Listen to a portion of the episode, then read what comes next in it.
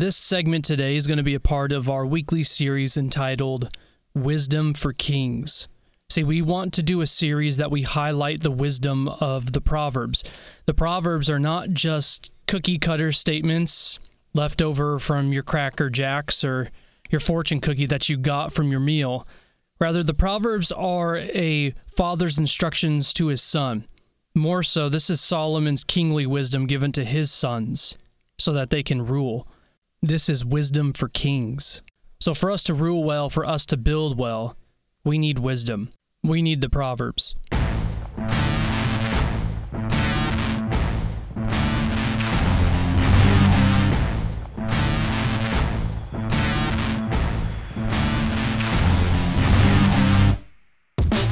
This week's proverb is probably not an all too familiar proverb.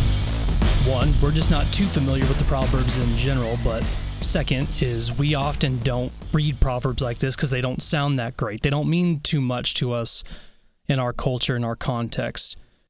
But this is Proverbs 17:6. Grandchildren are the crown of the aged, and the glory of children is their fathers. Now, I thought much about this proverb this week. I've been reading through the Proverbs a lot lately and have been drawn to the fact that God has deposited much wisdom for us in these Proverbs, and we've neglected it for far too long. Especially here when we think of fathers. Fathers are something of little or no significance in our own culture, and in fact, little or no significance even in the church. Fathers are not honored, and fathers do not do things to be honored for. We have, in turn, erased fatherhood because we have forgotten what it means to be a father. And one of the key impacts that we see this is a father's legacy to his son. I've become pretty convinced over the years that while you're studying and reading theology, part of what you need to do is read and study other men. Men from the past have much for us to learn, much for us to glean from, and also much for us to then go and do differently. You see, men of the past are in one sense in the in in the church, they are fathers to us. They instruct us through their past, their wisdom, through their writings, through their life through their mistakes, through their sin. They impart wisdom for God's people. And so, if you study theology at all, one thing you need to pick up into your hands is some autobiographies or biographies of other faithful Christians. You need to learn from your fathers. But as I was picking up one this week, I couldn't help but think of a very sharp contrast that I was reading about between the life of Augustine and the life of John G. Paton. Now, you don't think of those two necessarily being comparable. I mean, most people, when they hear both of those names, they know who Augustine is. Uh, not as many people know who John G. Paton is. But if you don't know him, you should get to know him. You can pick up his autobiography from Banner of Truth for a pretty good price, but it's a great autobiography of a of a man who you would learn much from. But while we would typically think of Augustine as the greater theologian, and maybe so, maybe the greater man in history, I was pretty shocked to find this as I was reading about Augustine in his early life. And one thing a lot of people don't know, and maybe don't know because Augustine doesn't write too much about, is his father.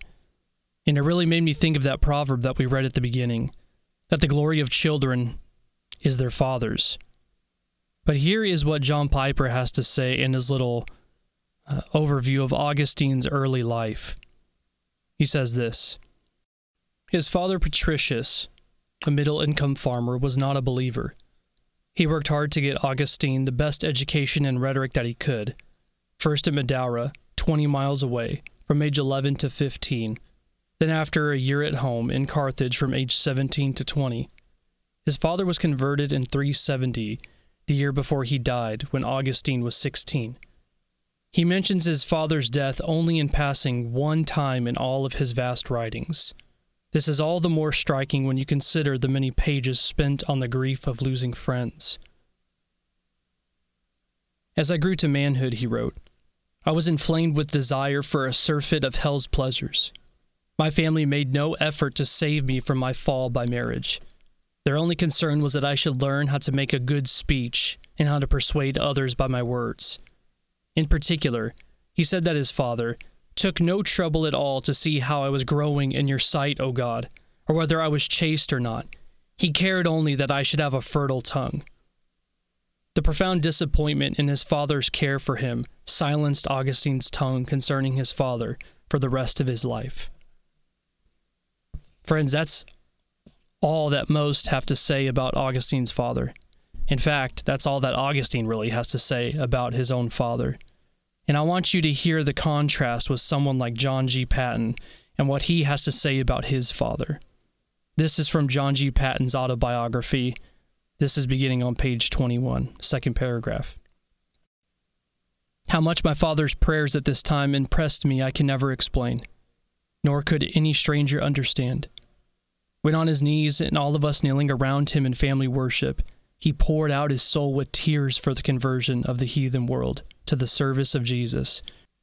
And for every personal and domestic need, we all felt as if in the presence of the living Savior and learned to know and love him as our divine friend.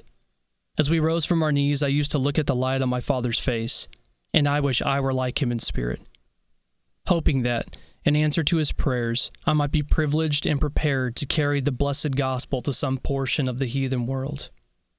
And he continues on page 25. Two days thereafter, I started out from my quiet country home on the road to Glasgow.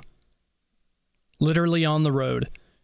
For from Torthorwald to Kilmarnock, about 40 miles, had to be done on foot, and thence to Glasgow by rail. Railways in those days were as yet few, and coach traveling was far from beyond my purse. A small bundle tied up in my pocket handkerchief contained my Bible and all my personal belongings. Thus was I launched upon the ocean of life. I thought on one who says, I know thy poverty, but thou art rich. My dear father walked with me the first six miles of the way.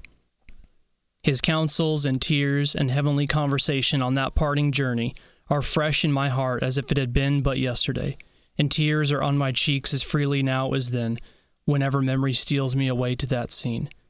For the last half mile or so, we walked on together in almost unbroken silence. My father, as was often his custom, carrying hat in hand with his long, flowing yellow hair, streamed like a girl's down his shoulders. His lips kept moving in silent prayers for me, and his tears fell fast, and our eyes met each other in looks for which all speech was vain. We halted on reaching the appointed parting place. He grasped my hand firmly for a minute in silence, and then solemnly and affectionately said, God bless you, my son. Your father's God prosper you, and keep you from all evil. Unable to say more, his lips kept moving in silent prayer. In tears, we embraced and parted. I ran off as fast as I could, and when about to turn a corner in the road where he would lose sight of me, I looked back and saw him still standing with head uncovered where I had left him, gazing after me. Waving my hat in adieu, I was round the corner and out of sight in an instant, but my heart was too full and sore to carry me further, so I darted into the side of the road and wept for a time. Then, rising up cautiously, I climbed that dike to see if he yet stood where I had left him, and just at that moment I caught a glimpse of him climbing the dike and looking out for me. He did not see me, and after he had gazed eagerly in my direction for a while, he got down, set his face towards home, and began to return his head still uncovered, and his heart, I felt sure, still rising in prayers for me. I watched through blinding tears till his form faded from my gaze, and then, hastening on my way, vowed deeply and oft by the help of God, live and act so as to never grieve or dishonor such a father and mother as he had given me. The appearance of my father, when we parted, his advice, prayers, and tears, the road, the dike, the climbing up on it, and then walking away head uncovered, have often, often all through life, risen vividly before my mind, and do so now while I am writing, as if it had been but an hour ago. In my earlier years, particularly, when exposed to many temptations, his parting form rose before me as that of a guardian angel. It is no Pharisaism, but deep gratitude which makes me here testify that the memory of that scene not only helped, but by God's grace, to keep me pure from the prevailing sins, but also stimulated me in all my studies, that I might not fall short of his hopes, and in all my Christian duties, that I might fully and faithfully follow his shining example. Friends, that is the testimony. That is the testimony of the Proverbs. That is the testimony of a father to a son. Proverbs 17:6 like we read, grandchildren are the crown of the aged and the glory of children is their fathers. We need fathers to be the glory of their children. Until next time, this is Wisdom for Kings.